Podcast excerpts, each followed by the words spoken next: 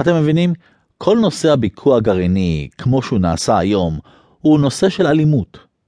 זה לא נכון שכל התפתחות מדעית חדשה נושאת איתה כמה קדושים מעונים. אבל זה כן נכון לגבי ביקוע גרעיני. בגלל שהשימוש הראשון שלו היה במלחמה ובטבח של גברים, נשים וילדים, ילדי בית ספר בירושימה, הוא נשא איתו מוניטין כבד. אבל העמדה שלנו לגבי זה היא מאוד חדה ומאוד ברורה.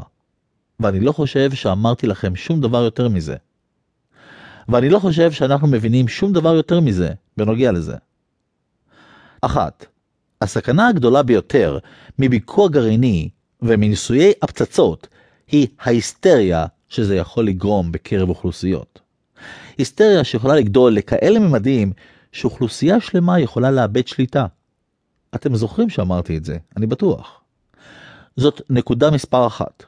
נקודה מספר שתיים, האנשים שסובלים ממינונים קטנים של קרינה, הם אנשים שיש להם עבר של בריאות לקויה. הם לא האנשים שנמצאים במצב נפשי ופיזי מעולה. אפשר לקחת מישהו במצב נפשי ופיזי מעולה ולתת לו מינון מספיק גדול כדי לגרום לו לחלות בצורה קשה מאוד. אבל לפי הבנתי, האנשים שנפגעים הם אלה שבריאותם רופפת, הזקנים.